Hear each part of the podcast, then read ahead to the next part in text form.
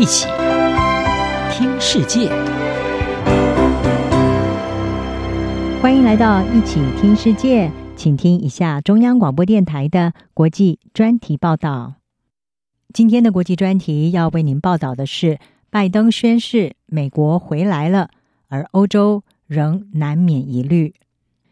美国总统拜登在经历了四个半月的国内喧扰之后，正要极力的补足在国际外交上所错失的时间。他六月九号展开了上任以来的首度密集海外之行，前往英国出席七大工业国集团，也就是 G7 的高峰会。接着就前往比利时和北大西洋公约组织以及欧盟伙伴举行峰会，再到日内瓦和俄罗斯总统普廷进行面对面的会谈。而拜登在抵达英国之后，就向世界宣告美国回来了，并且宣布要在未来两年对全世界贫穷国家捐赠五亿剂的 COVID-19 疫苗。而欧洲对终于度过川普时代，同时见到美国重返传统的外交政策是极感高兴。欧盟峰会的主席、欧洲理事会主席米歇尔他就表示，拜登这一次的欧洲之行象征着多边主义在历经了川普时代之后。依然健在，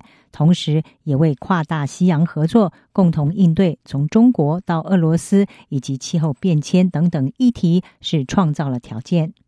米歇尔同时还复述了拜登的宣告：“美国回来了。”他说：“这意味着我们拥有一位非常坚强的伙伴，以推动多边交往。这和川普政府是有天壤之别。”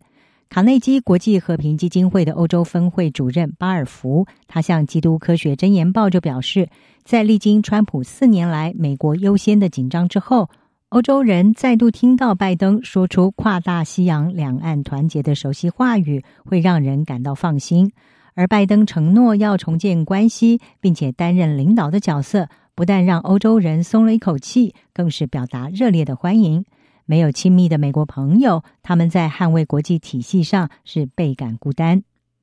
然而，跨大西洋两岸的分析家还有一些外交官员是指出，领头羊丢下他们之后，有一天突然返回，就要重拾领导地位。欧洲应该相信他吗？这样的情况，未来是不是可能历史重演？而拜登是不是已经做出任何改变了呢？巴尔福指出，我们并没有看到川普和川普主义已经告终。美国共和党似乎仍然是受到川普主义的把持。美国的全球视野可能在几年之后再度的改变。他说，欧洲人现在想要看到的是某些决定、某种具体的作为，能够确认美国真的有决心要和欧洲合作。布鲁塞尔艾格蒙皇家国际关系研究院欧洲在世界计划的主任毕斯寇他说：“或许欧洲强烈渴求和美国团结，但是我会希望我们不只是得到好消息，要展现我们全都团结一致的主题，却掩盖了彼此面对重大问题时所存在的歧见。”白宫方面则是已经指出，拜登他这一次的行程主要的重点有三个 C。也就是 COVID-19、China 中国，还有 Climate Change 气候变迁。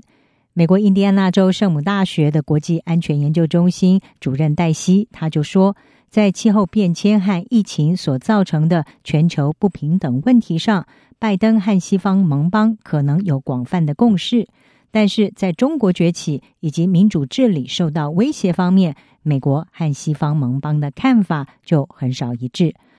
巴尔福也指出，对美国而言，他的中国政策关乎捍卫美国的超级地位以及遏阻中国的崛起。但是欧洲并没有这样的需求，何况欧洲对中国感到两难：中国现在是欧洲最大的贸易伙伴，但是又侵犯新疆人权，而在香港又有反民主的举措，并且对澳洲还有其他国家实施贸易恫吓，导致欧洲议会还有民众对中国的态度恶化。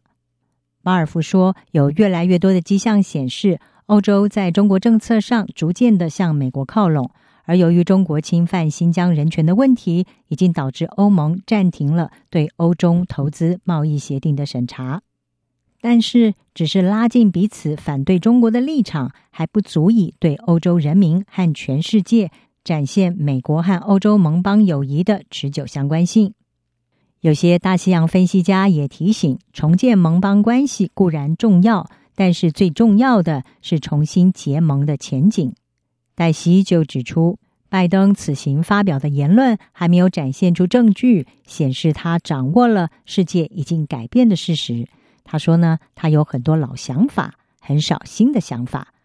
欧洲方面希望看到拜登在这次欧洲访问当中，能够对双边关系做出更多具体的承诺。当然，历经了四年的川普乱流之后，要求欧洲走自己道路的呼声已经升高。拜登在这一次的访问中，或许也会发现，目前的欧洲可能已经和四年前不同。而美国是不是能够调试这种变化，也将关系着美国在未来的世界舞台上要如何扮演好领导者的角色。